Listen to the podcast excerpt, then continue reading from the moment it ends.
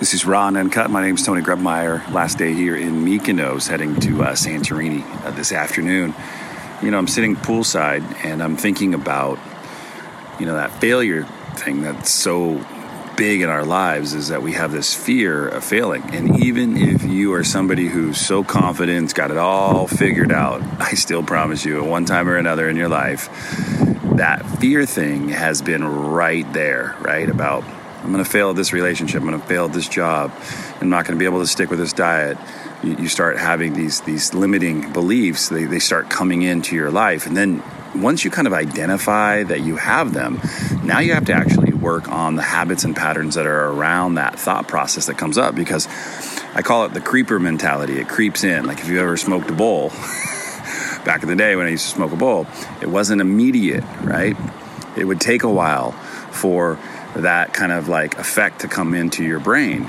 And well, the creeper can come in in the fear reality really, really easy by the people you surround yourself with. So if you are constantly hanging out with people who aren't stretching, reading, growing, connecting, going to masterminds, working on themselves, reading a book, you know, like really helping each other to, to lift each other up and to grow and to get to the next level where that fear of failure is going to actually be there all the time. It's like no more creeper.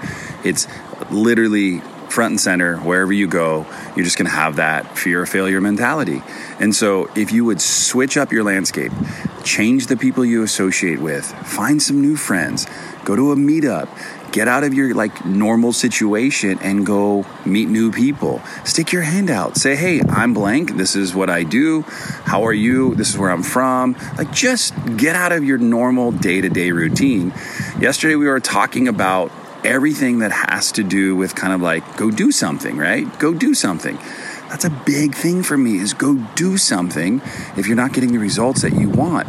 A lot of times we can't tell that the results that we're getting, experiencing right now aren't the ones we want until we actually disconnect and then we step back and we reflect and we're like, "Wow, I've been doing so much of this and it's actually not been working." So, that fear of failure, that whole mindset and mentality, change your scenery, change your location, change your friends, do something different today Go for a hike, go for a walk, and spend some time reflecting on life patterns and habits where you're at. Are they getting you where you want to go, or is there something that you need to do to switch up your view? Once you do that, I promise you, you'll begin to see how things begin to change. My name is Tony Grebmeier, and this is Raw and Uncut.